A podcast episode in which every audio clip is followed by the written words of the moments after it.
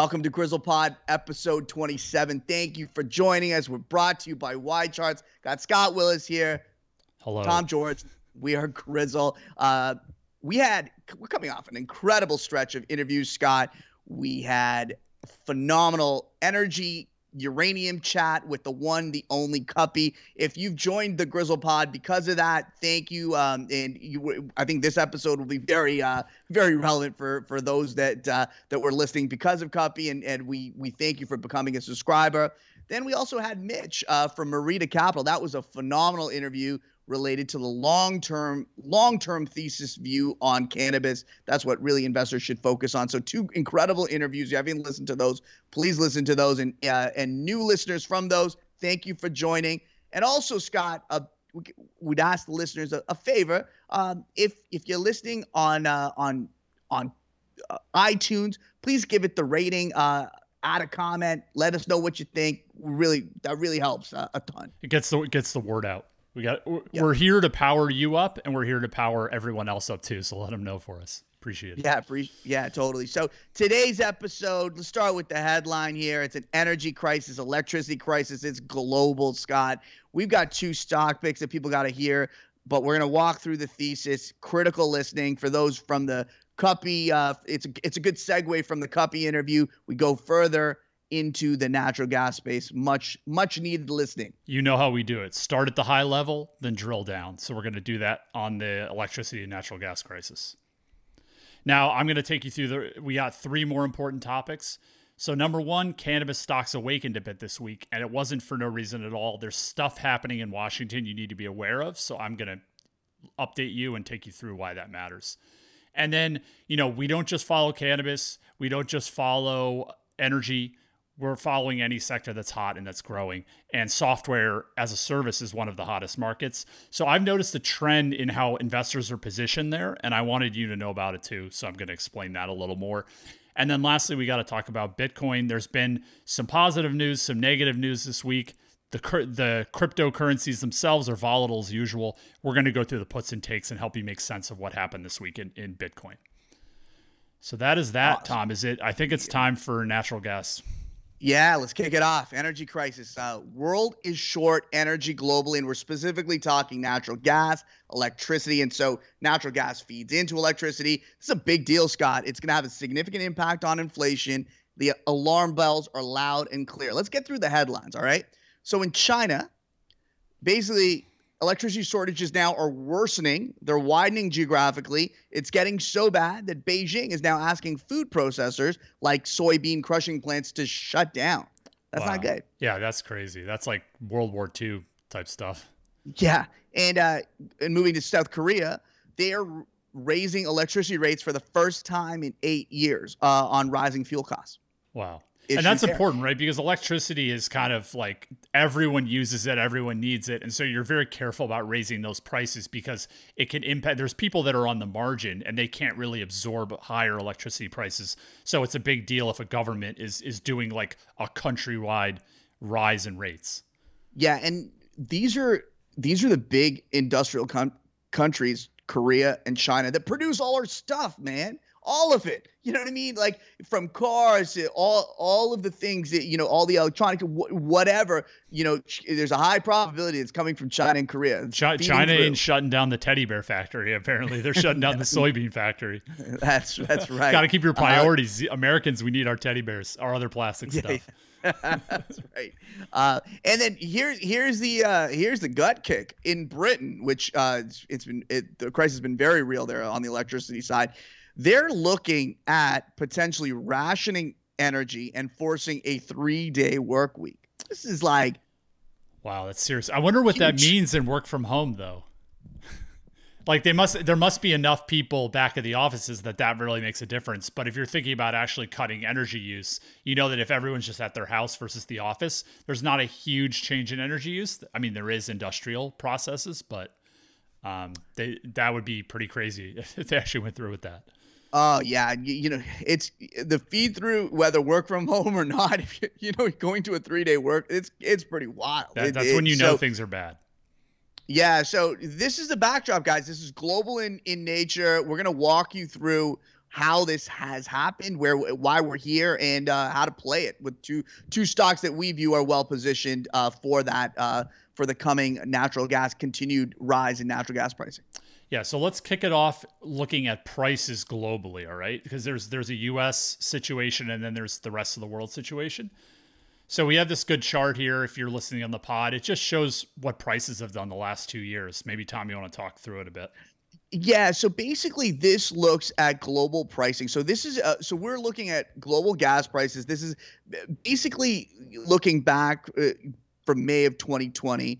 Uh, we're at a point where basically global prices were all the same, whether Japan or you know wherever, right? Your Asian spot markets, all of all of the prices were effectively the same. This is what but I love about saw, gas because it's all the same, so it's priced the same globally. If you look at other commodity markets, it depends on how light or heavy the oil is and all these nuances, and so this is much more simplified. It's nice. China, Japan, US, all the same price. Right, exactly. And then so the big difference in the natural gas market is that it's regional, right? So in in America, that's it. so Henry Hub is the benchmark in America. So you can get uh you, you can get a um, a dynamic where it's uh it's relatively balanced in North America, but very tight globally. And that's exactly what we've seen. So, right now, we're sitting at a situation where basically um, natural gas is now at like $5, just over $5, $5.14. Now, if you look globally, Scott, that price is closer to $20 in Japan. I feel like I should explain a little bit why they're regional because if you look at oil markets, it's not really regional, right? We ship oil no. over the world.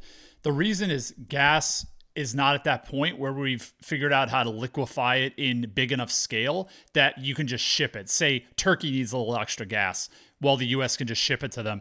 It's moving towards that, like the oil market, but still a lot of gas that's produced is produced in, within that country and it moves on a pipeline, is consumed in that country. So that's why you can get these big mismatches.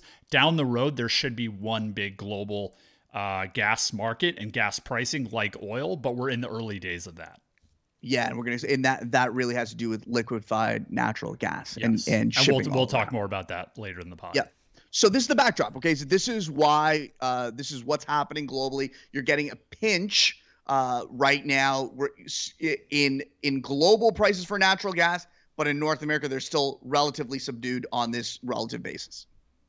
Yeah, and I mean it's a big difference. So we had five dollars in the U.S. and twenty elsewhere. So be happier in the U.S. if you're listening to this from North America. Yeah, that's right. Uh, and then I guess we, we have another longer term chart that's just US natural gas prices to show how yes, there's been spikes in you know prior cycles, but looking historically, prices are still pretty low, even though they've gone from two to four to two to five yeah. last year.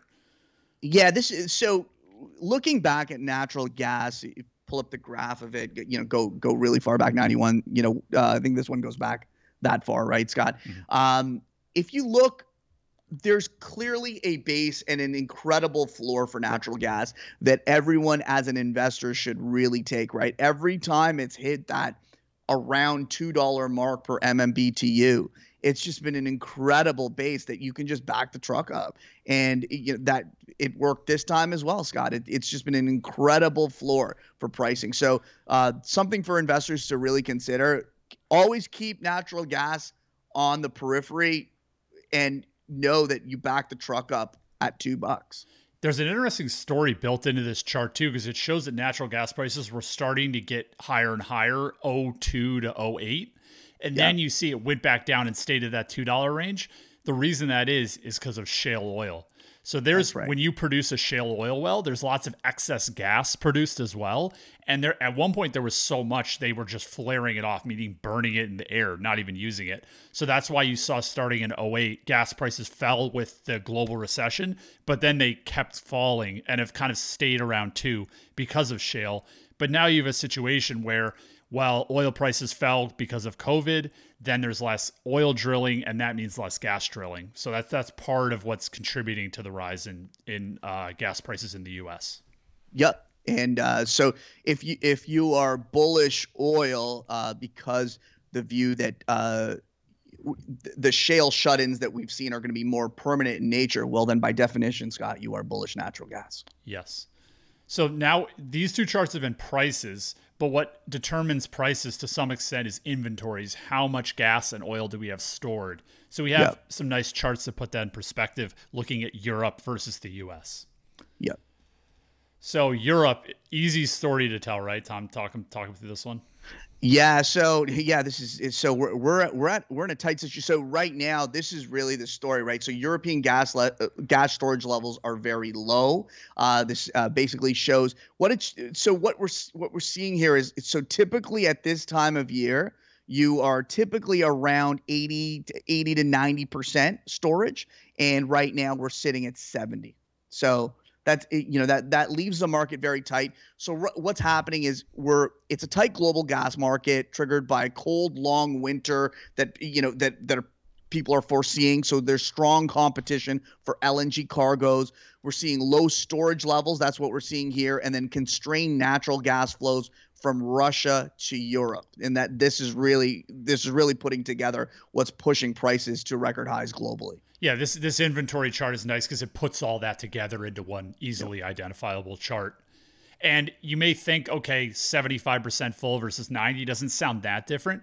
But remember, energy markets are very uh, well matched with supply and demand. And so small differences and mismatches in supply and demand have big impacts on price.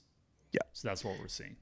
Yeah, and and right now Europe it's Europe is struggling to find enough gas to to meet demand and also fill storage right to to historical average levels. They're competing directly with Asia, which is also experiencing a shortage of natural gas. So that thus you come back to our what we talked about originally. We've seen this pricing spike from uh the basically you were at a point of five bucks, right? Like to to like basically you were at two bucks back in May 20 made 2020 for everything, Scott, and now we're at 20 bucks for uh, global uh, global natural gas prices, not Henry Hub. Yeah, wow. And I know it, uh, outside the U.S., right there, they're even more heavily reliant on gas for power. Yes. Yeah. Okay, let's look at the inventory situation in the U.S. because it kind of lines up with the price difference we've seen in the U.S. versus Europe and the rest of the world if you look at there's a so there's a gray area that shows the range, the highs and the lows in the last five years of storage in the U.S. And then the there's a blue line that is uh, most recent. It's this year, and so you can see that we're kind of on average. If you over the last five years for storage, storage was way above because of COVID. There was less demand, but now that people are you know back to work, back out driving, things don't look out of the ordinary in the storage space. But the thing is, as we talked about that liquefied natural gas and exporting, that means that if the rest of the world needs more gas and we have the ability to export it, and that could take some of the supplies out. So you you need to look not at what's happened, but what may happen. So this chart looks totally normal now, but it may not look totally normal three six months from now.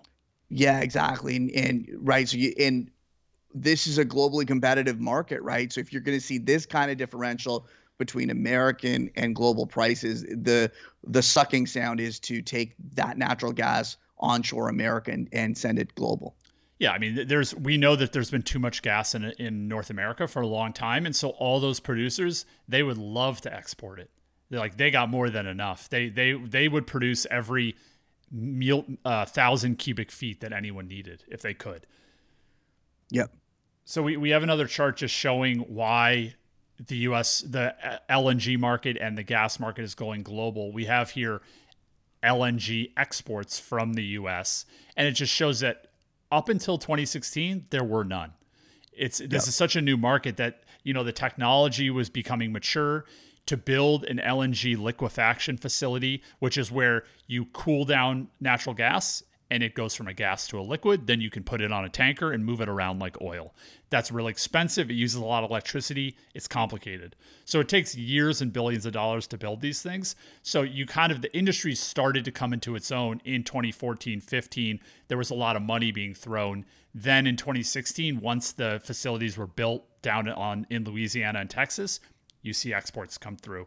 So we've yeah. seen a big jump up. It went from zero to what is that 300 billion cubic feet we're running yep. at now in 2021. This is only going to go up. Remember, natural gas is becoming an international commodity. And so yep. LNG is going to be a bigger part. You just move it to where the demand is.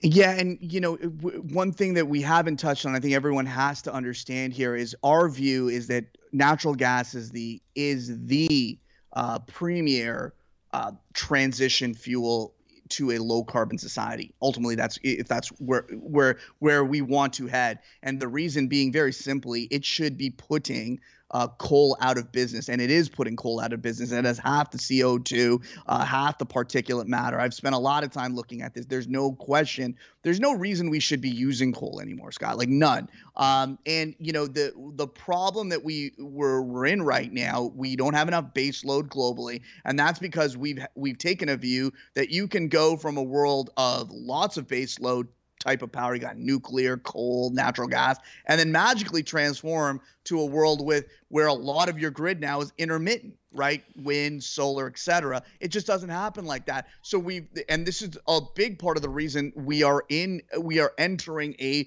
real electricity and energy crisis that you need baseload and we have to make choices, right? And what we we are pragmatic. We uh, when you know our calls are always thinking about with the long view of where where things are headed. But we pra- being pragmatic presents you opportunities because you know where the puck will go when when re- when when people really get their heads around and say, "Listen, wait a minute, we need electricity first and foremost, right? Yeah. You can't shut everything down." I think people are forgetting the the world is starting to forget. It's called the energy transition. It's not the energy switch, right? You have Bingo. to transition. So everyone's thinking you can go from oil and coal to just La La Land where green pastures and windmills and everything and you can't it's it's very very hard to do that almost impossible. So we're realists. We want this to happen. We want to eventually get there. And the only way to do it is you got to kill the coal moving to gas transitioning through and then you get to a point where you've totally figured out the windmills yep. and the solar panels and the storage everything like that. But right now governments are trying to go too fast the other way and just say we're going to be all solar by this year. Well, that's right. There, there's you know there's a trade off to that, and we're seeing that now with the energy crisis. Absolutely, absolutely. All right, so I just wanted to mention, eh, looking at the chart. Well, we're talking about LNG. The big LNG producer on you know developed market stock markets is Cheniere. They're based out of the U.S. And yes. just looking at their stock price, it tells some interesting stories about the transition through uh, what people believed the value of Cheniere was as they were ramping up their export capacity, because there was s- certain things going on, and the stock price makes it look like it was going crazy, but it really was much simpler than that. So yeah. I'll, I'll take you through it. I was deep in the industry in 2010 to 2013, and everyone was getting very excited about LNG because remember, the whole world needed a lot of natural gas, especially Japan. They just had that tsunami and it knocked out all their nuclear. So they needed a ton of energy and they were getting it from oil they but they didn't want it from that so everyone was like man if we can ship them lng some natural gas they're going to need it but as as markets generally do, they get ahead of themselves sometimes. So Cheniere was starting to ship actual volumes out in 2016, but you see what the stock right. did. It went from like ten dollars at the end of 2011, all the way to 86 in 2014, and that was everyone just saying, "Oh my God, these are going to be the guys supplying the world. It's going to be amazing. There's not enough right. LNG." But then reality set in where it was going to take longer with permitting to build new capacity. And maybe, you know, Japan turned back on some of their reactors. So there was, you know, a little dip in demand. So the stock went all the way back down to $24. But now where we sit today, it kind of went back up from there. We had COVID, so that's out of the ordinary. Yep. If there hadn't been COVID, it never would have dipped. So you can ignore that. Now, where's it sitting? $94. So really, yeah. what ended up happening is everything did play out the way that that you would have expected. You would just right. have to hold through the market getting way too exuberant in the stock, yeah. that coming back down and overshooting, and now we see that Ch- Cheniere has been a winner in LNG, and it will continue to be because where's the low cost gas player in um, in the around the globe? It's the U.S. and North America. Cheniere's right here. Yeah, so Scott, this actually brings me to a great point of just about trading and investing in general, right? Just, uh, just uh, especially when you're investing in high volatile markets, commodities, uh, define that, right? It's so easy to get FOMO, right? I talk, I talk about this a lot, right? I talk about the hockey stick chart, right? Scott, I always just say I've never made money on the hockey stick chart. you know, the the chart that I make a ton of money on long term is that chart that's just gently rising, right? Uh, think Adobe think uh think google that think visa visa is the greatest chart visa go go pull up visa 20 years yeah. Th- that's the chart that makes you money but so this is that whole idea of not getting caught in fomo way easier said than done obviously right yeah. but this is what you need to train yourself as an investor to say am I in FOMO? Is this potentially am I in a FOMO situation? And if I am, you know, I need to call a buddy. I need to do something. Whatever. It, it's kind of like you know, it's like AA, right? You call call a friend. It could be brutal if you if you get sucked into this FOMO too, because with Cheniere, if you had bought it 86, well, yes, it's now above 86. You would have a seven year window to get your money back to break even. What else? Yep. What has the market done since then? It's been up quite a bit. So this is this is the risk, but Tom, there was one chart you forgot about the um, the U-turn chart, where oh, yeah. in commodity markets you can make a lot of money on the U-turn chart, where some company is bombed out for some reason or other, or a whole sector, and then it comes back. There's lots of catch-up trades in commodities, yeah. not so much in winners like a Visa or an Adobe. That's that other type of play, but that's being right. in commodity markets as long as we have, there's lots of catch-up trades where you can make a lot of money. Yeah, we and we call we we've uh, categorized it as the catch-up trade, which uh, which we're going to talk about a couple stocks that we feel are fit the category. But um, it uh, Kuppy really talked about it well, just really getting to that point of event-driven, catalyst-driven, just being at the you know just not having capital be j- just too lazy. You can you can let the first leg go, but then you just want to be in size and being there. Yeah, exactly. So maybe we should talk about the two stocks we've identified we think can play off this gas shortage, LNG yep. diversification theme. For sure. All right, let's let's check it out. Here they are, everyone. So, do you want to talk about one, and I'll talk about uh, the other? Yeah, you know, we can keep it super simple. We really simple, right? So, ARC Resources on the Canadian side super high quality operator. Uh, so I was on, uh, you know, I was covering energy, Canadian energy, also global. Scott was uh, strong on the U.S. On the U.S. side. So for for me, uh, uh, operators, you know, the DNA of a strong operator, Scott, I think you'd agree. Like that's just that's something that's built within the company, right? And and that for me. I, when you identify a good operator in the patch, it's easy, right? And when secondarily you've identified a good operator that uh, is now lagging the, the the commodities. Simple as that. Uh, we just think that there's a huge opportunity there. So ARC Resources is the play in Canada. Uh, we we'll talk. We can we, in future episodes we'll talk more details around that. Uh, I think uh, I'm, I'm we, we're going to have some interesting pods around the energy patch, Scott. So I think we'll leave leave the details around how we can think about different plays in Canada, but uh, but I think I just want to leave that that Arc is one of the the names we feel is undervalued relative to peers in, in the Canadian patch, and specifically, it's a very well run company. They do have more hedges than other uh, other producers, but those are all going to roll off. It's all going to be the same deal in in six months. So um, we think this is the stock to watch. Yeah, so it, we like this one because it produces gas, a lot of gas. Uh, it's a low cost producer. And again, when they've shown that they can operate over a long period of time, you don't want to have hiccups where, you know, yep. they miss expectations. You just want them to keep doing their thing slow and steady. And then you've made a call on the commodity itself, and then they're going to benefit right. from that. So That's right. That ARC ticker that, is one of those. Yeah. So it's ARC Resources ticker is ARX in yep. Toronto. Yep. ARX. And then the other one coming from a US bank background, which I've followed for a long time, is Range Resources. This is one of those ones that has so much gas. They're a low cost producer in the country. The issue they had, you know, seven, eight years ago was they they had way too much gas and no way to get it out of the Marcellus, which is in the northeast US. And so there just wasn't the demand to build these expensive pipelines to get it to where it needed to go.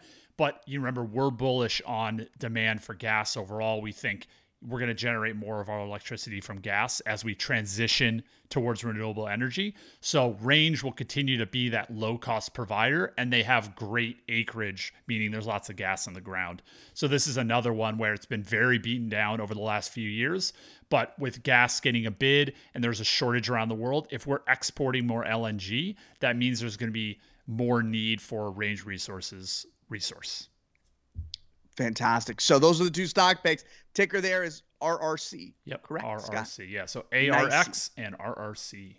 Yeah. Uh, so those are the yeah. You know we'll uh, we'll keep keep piling picks right. You, if you guys follow us, uh, that's why. Uh, stay tuned to the uh, Grizzle Weekender. Uh, it's grizzle.com forward slash subscribe. Uh, we lay out all our picks there. Uh, we're not shy about it. Uh, and if you, uh, we, Scott, we haven't mentioned on the pod. I, you know what? This is a big plug because we because uh, we, we've we've had a lot th- a lot of things going on. Scott hit a grand slam with uh, IPOs. You guys know us for IPOs. Uh, talk about it, Scott. B R O S ticker. Bros, uh, Dutch Brothers. Dutch it's Brothers the coffee. I was calling it the Starbucks for the next generation. So I, I love finding these consumer companies because it's much simpler to break down for everyone than a software company or someone doing something high tech. They make these coffee drinks that are somewhat unique. Millennials love it. Young women love it. 70% of their customers are young women. So this is one of those ones they have a ton of room for growth. They're a fraction of the size of Starbucks. They can grow for a long time. They're only in the West Coast and people love their drinks. I was like, boom, we're we're on it. So it IPO'd at around 22, I think, and that's I said it could go as high as 80. I kind of blended it with, you know, nothing's 100%.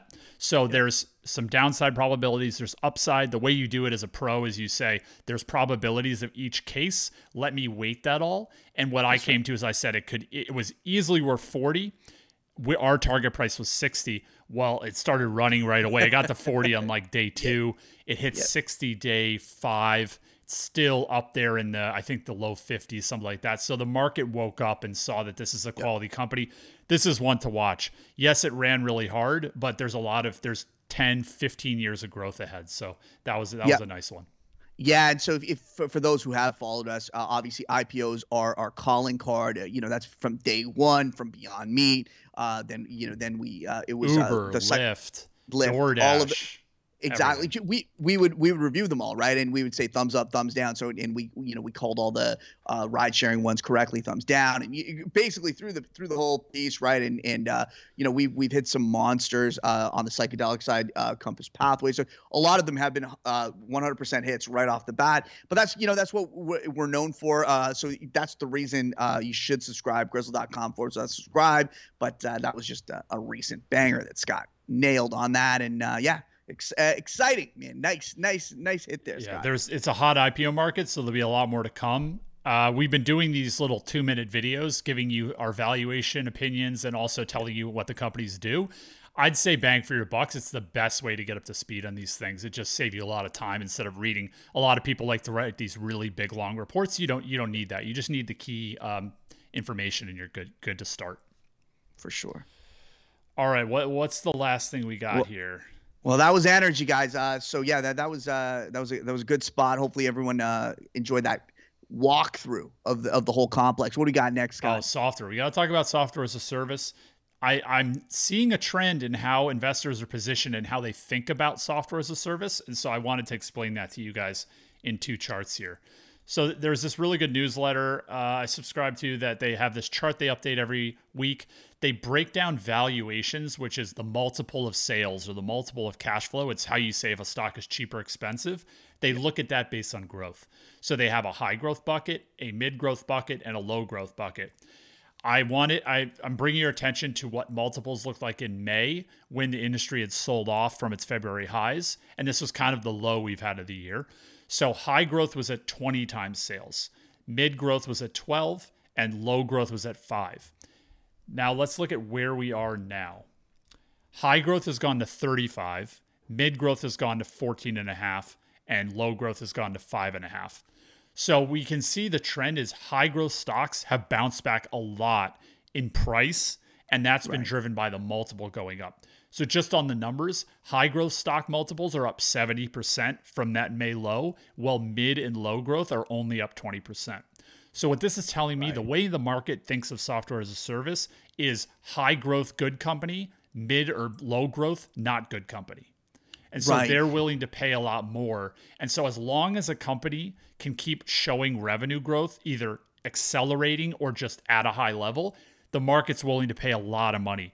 You see here they're paying 35 times sales versus the the mid growth is only 15, so a very big gap. So what I and, think and, and Scott, can you just uh for for the listeners, could you highlight what is high growth? Like what what kind of sales growth numbers are we looking at? Like 100%, like yeah, between like, between how, 60 and 60 and up. Like okay, best so of the best that, would be 150 percent, but then they're usually when they IPO they're right around you know 120, 100. Then it's falling to 80, 65 over the next year or two. Mid growth is below 20 percent. Uh, I actually, you know, I think it's 30 percent between 15 and 30, and then low growth sure. is below 15 percent. Got it. Yeah.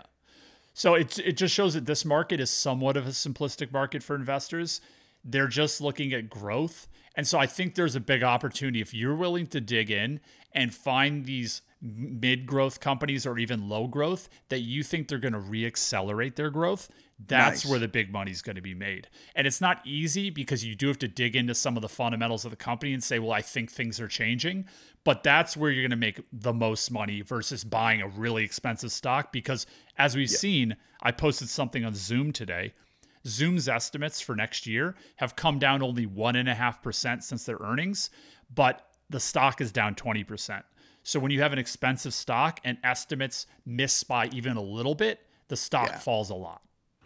And that's the problem with the high growth darlings. Uh, typically, is that you know as soon as the whiff comes, that growth isn't going to come through. Like Peloton's a classic example there, right? Where uh, you know, just you get you know, and a growth investors like, oh, wait, you know, the the whole tectonic plates have have shifted and you know i'm out of this whereas uh, which i think it starts to get interesting right so for us i think uh, scott's really highlighted a very interesting way to look at this is that if you can find names um, that have that miss right that quarterly miss basically the multiple just comes back down it now goes from high growth to mid but you're like, wait a minute, you know, there there's enough here to reaccelerate this. That's where the money's made. Yeah, so I would look at Snap as one example. Theirs wasn't right, as much classic. So theirs was a little unique because revenue didn't necessarily accelerate, their uh, sorry revenue did their growth in users didn't accelerate but this is where you have to dig a little bit deeper. It looked like they weren't adding anyone new but they were making a ton more money off the people they did have. So revenue right. picked back up and look at what that stock's done the last year. So that's a perfect example of if you can find that diamond where people say this is a 20% grower and it turns out oh it's a 30% grower. Well you're going to make a lot of money. Yeah yeah yeah so that's that was just an interesting. I'm always looking for trends in software, and I think that's the way people are looking at software right now. It's very simplistic. You grow fast, you're a great company. I'm going to pay a lot. Makes sense. Yep. All right, Bitcoin time, huh? Yeah, yeah. So talk, obviously lots of puts and takes here this week on all all of this, right? And uh, you, so we're, we're at Bitcoin right now. Uh, so crypto sitting at 42,000 and change. Uh, you know, just just for uh, comparison, gold is at 1700. A uh, lot of things coming coming and going. Scott, where, where, where are we? How are we going to frame this up for everyone? So, how about I, will talk about some of the the negatives and what I think about them, and you can talk yep. about some of the positives you've heard with Twitter and, and uh, other things. So the big negative news that came out today is why the stocks were down last night was China mm-hmm. again just came out more publicly. I think their central bank or some some banking association said crypto is illegal. You can't you can't have an exchange, you can't trade it. They've already been cracking down on mining in the country. So you've seen a lot of the miners leave. So the market was weaker on that. But if you think about it, this is it is a pretty deep market at this point. It's a global market. So you got to shake it out because yes, if there's less mining in China, if there's less people trading it, there's billions of people there. So there's yeah. going to be less demand for now, but that'll get reabsorbed otherwise because we know that the crypto market in general is here to stay. So I wouldn't be that worried that it's the end of the Bitcoin price or crypto. Uh, they just have to deal with that. You've seen even with the mining, uh, mining has fallen off a cliff in China, yep. but that just means better profits for everyone else mining. And a lot of those mining rigs have just moved to Texas and other places where energy is cheap. Yeah, and you know, and it's not like a new story, right? We know like China's a centrally planned government. This is not this is not something they want. They don't want uh, you know, they don't want a libertarian currency floating around. They don't want eh, when anything's out of their control. That's what they hate the most. So yeah, they've been they've been so, saying it's they've been getting hard on it for more than a few years. Yeah, so yeah, it just feels like this story just comes back. You're like, wait a minute, but they they didn't like all of this stuff ages ago. Anyhow, so um, I, I just pos- first I have one chart to to show that that it's been going on for a little while. I have yeah. here a chart that's just showing the share of crypto mining by country, and so you can see this goes back to um, let's see September of 2019 until April of this year. So it misses when China really cracked down. So there's a been a big change since April, but it just yeah. shows that even since 2019 China's been cracking down on mining. And so China used to be 80% of mining around the world. Already by April of 2021, it was down to 50%. I think now it could be, you know, below 30%, something like that. So, you know, capital, crypto capital, and um, mining and activity has been moving away from China for a while. And this happened in the backdrop of the the Bitcoin price going from, you know, 30K to 65K. So yeah.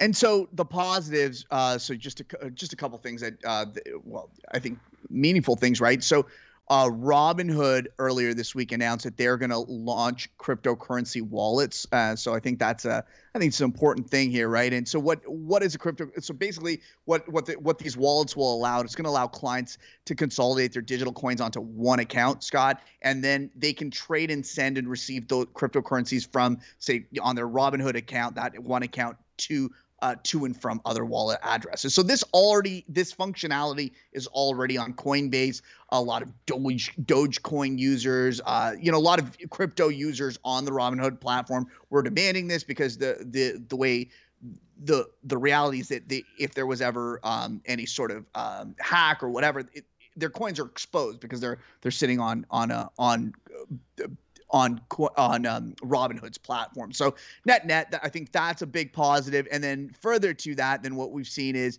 yesterday what we saw was basically now Twitter is allowing tipping. So there's a, a functionality now on Twitter if you um, it, you know you can you can enable it that you know say you're an influencer or whatever and you want people can give you tips or whatever. Now you can send you can pay them in Bitcoin and that's pretty yeah, so th- this right? is just the whole thing about the usage of cryptocurrencies is going to be increasing. You saw, remember, when Bitcoin hit its high, it was because Tesla was saying they were going to accept it for cars, and other big corporations were coming out and saying we're going to put Bitcoin on our balance sheet along with cash. So whenever you get that uh, news flow of usages going up, it's usually very bullish for the price of Bitcoin and other cryptocurrencies.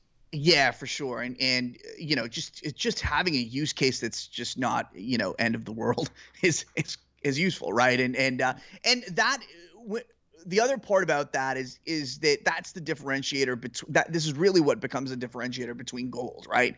And this is that constant pull and tug between gold and Bitcoin, um, store of wealth realistically when you add functionality and utility to one of them or, more functionality and utility to one of them uh, it just becomes uh, you know it becomes a, a, superior alternative right? And right now i cannot um, or not easily right? I can't uh, you know tip anyone. I can't send uh, money to a, a, twitter user in gold right? Uh, so the more this gets ingrained uh, you know this is obviously one specific use case but the more this gets ingrained across different aspects of the economy and digital currencies made made to be easier to transact than you know give me giving you a gold coin scott and saying keep the change. Yeah.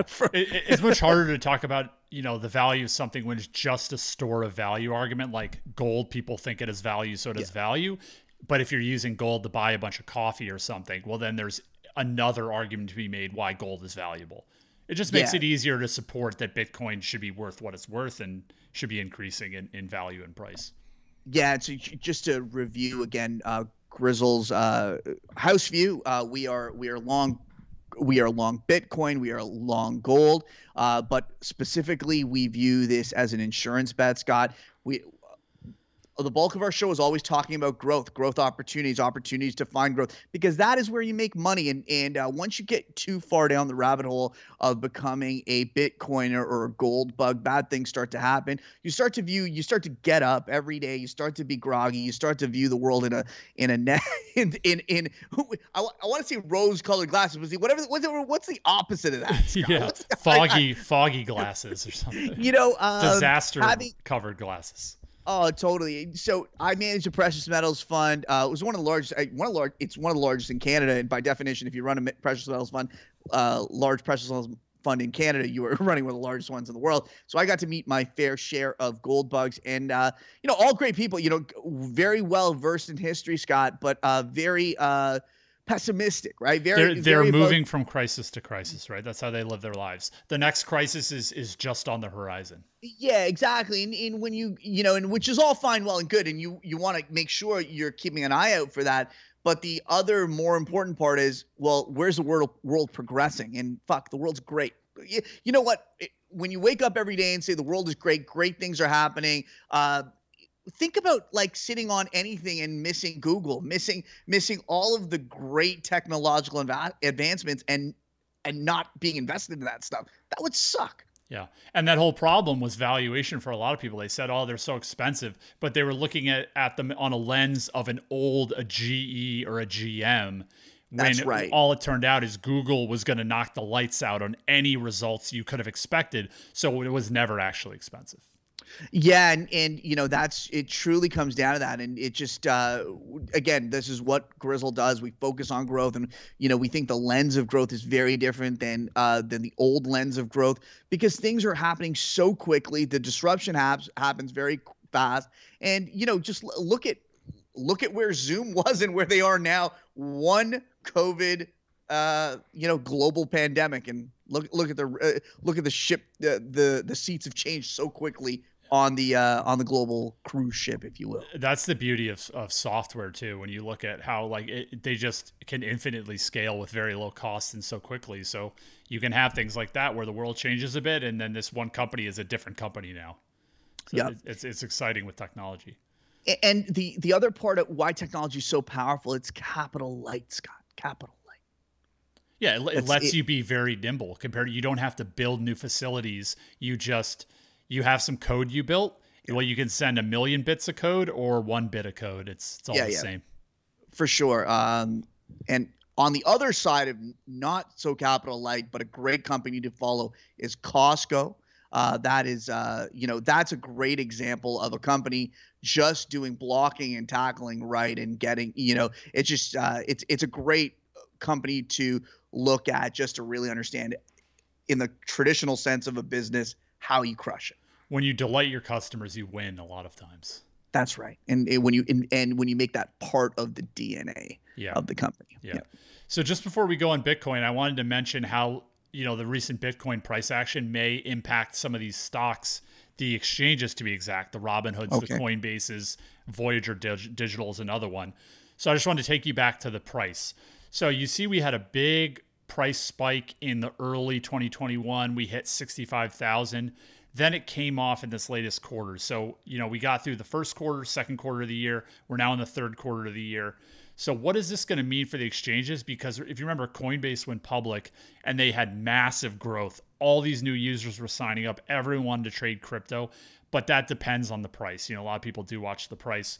So, with the price off, we have some interesting data that I just saw today on app downloads of these different users. Remember, a lot of people interact with Coinbase and Robinhood and Voyager through apps. So, Yeah. you can't just look at downloads on the internet to know what what demand is like. So I have three charts on downloads for those three just to show you you you we could be expecting some weak earnings overall in the third quarter and uh, these charts will help you kind of get ahead of that. So number 1 is Robinhood. So we have first quarter, second quarter 2021. So last quarter they did 8.5 million of downloads. They're on pace through September 16th. So I mean we're almost done with the third quarter. There's another 2 Yeah. weeks. 1.5 million downloads. 8.5 to 1.5. So Stonks. that's that's a big difference, right? So downloads isn't usage. I, obviously, they make money from people trading, but it is growth. So if people aren't downloading your app, you're not bringing on new customers. So I would just be prepared for Robinhood. They've already guided that third quarter will be down, but I would not be going hard on this stock into that earnings because you never know if it can be even worse than people expected. Because I mean, this is a right. big drop. Yeah. Let's look at Coinbase, see if they saw the same thing. Basically, the same thing. They had 14.7 million downloads in last quarter. They're on pace for 4.3 million. So it's the same percentage kind of drop there. But if you look before Bitcoin went crazy earlier in the year, they were at that same level. So they're kind of back to a normal run rate for them, but yep. still is the market pricing in this big of a drop. And now, lastly, Voyager Digital. Interesting, hmm. much smaller exchange. and a pe- people that we respect like Voyager more than a Coinbase for a, di- a few different reasons, which we've talked about. And Voyager's looking pretty strong here. They had a million downloads last quarter. They're only down to 830,000. So wow. Voyager may be the outperformer this earnings season. And it's much smaller, obviously. So yeah. you, you can you you know you can get people leaving a platform and coming here, and, and it it it doesn't even have to follow industry trends, right? It's just you know it's just winning. I think Robinhood is most exposed because if you just dig into the numbers, they made so much of their money from crypto, especially like Dogecoin. So they made most of their money, their growth at least, was from options trading and crypto trading. So if wow. there's less options trading going on this quarter and crypto prices were down and less trading, especially in Dogecoin, it was pretty yeah, weak. Yeah. That's going to hit their bottom line hard. Yeah, it'd be, it'd be super fascinating. Um, yeah. Uh, well, Scott, the, the fantastic run through everything. Uh, this week, just uh, what's coming down the pipe. Stay tuned. Uh, we'll, we'll have details out, I think. Uh, but uh, it, for those who are on Twitter, uh, Spaces is like a how do you how would you categorize Spaces? Like if you had to describe what space Twitter Spaces are, Scott. It's like uh, if you go to a conference and you have kind of like a roundtable discussion, and you're and there's people in the audience, and then there's speakers up on on the stage. It's that in a digital world. So exactly. if you haven't used it, it's cool. You come in and you listen to the speakers, and if you have a question, you can raise your hand, come up, speak as well. It's a very dynamic uh, w- way to kind of um, have conversations. It's Twitter's uh, answer to Clubhouse, if if you guys know Clubhouse. So yeah, and, and we found it. It's a great platform. We just had one last week on cannabis, which was off the hook. We had I think it was over at, at its peak. It was over 300 people in the room. It was it was uh, it was great. It was lots of great conversation. So we're gonna we're gonna run it back. We're gonna do it this week again. So we'll a we're going to talk about copper. That's coming up on Tuesday, and then we're going to do an options 101 uh, on um, on Twitter Spaces as well. We'll we'll nail down dates and times, but the, the copper one's going to be on Tuesday at 10 a.m. Just follow my account, Thomas G underscore Grizzle, or at Grizzle Media, or Scott's account, Scott W underscore Grizzle, and uh, you you can uh, you can tune in that. So that's 10 a.m. on Tuesday uh, Eastern. So those that's Twitter Spaces there, and uh, and then we're gonna do an options one on one. I think that'll be great, Scott. Like we we have a you know we've done a lot of work on the option side, but I think um, there's always interesting ways to uh, to to to make a trade work. And if you want to get juice, you want that juice uh, options are a way to get it. And believe it or not, options sound really risky, but sometimes they can be the lower risk way to invest in something. And we're going to yep. explain that more in the spaces. Yeah, for sure. And yeah, we we've got uh we got someone uh, who knows this very well who's going to join us uh, on actually uh, uh, on on actually both, but uh, uh Anish Chopra. So uh, he's uh, he used to be uh, head of uh, asset allocation at TD Asset Management, managing over 100 billion. Uh, now he's at a what? 100 billion? Billion. billion. 100 billion. All right, all right. Yeah. I'm happy I'm tuning into the spaces. Yeah, yeah. So so we're it'll be quite good. So um anyway, anyhow, uh, thank everyone for joining uh the Grizzle Pod. Uh again, uh big thank you for listening. And second, if you if you are on the iTunes, please do uh give it the review and uh, a rating. That that that's huge for apparently the algorithm, Scott. Apparently more people can find us if yeah. that's the case. That's what we hear. So we, we appreciate any feedback you can give us. Thank you very much. Till we do it again. Uh, and we have more interviews down the pipe. Stay tuned. Grizzle.com forward slash subscribe. Get on the list. Thank you. Grizzle out.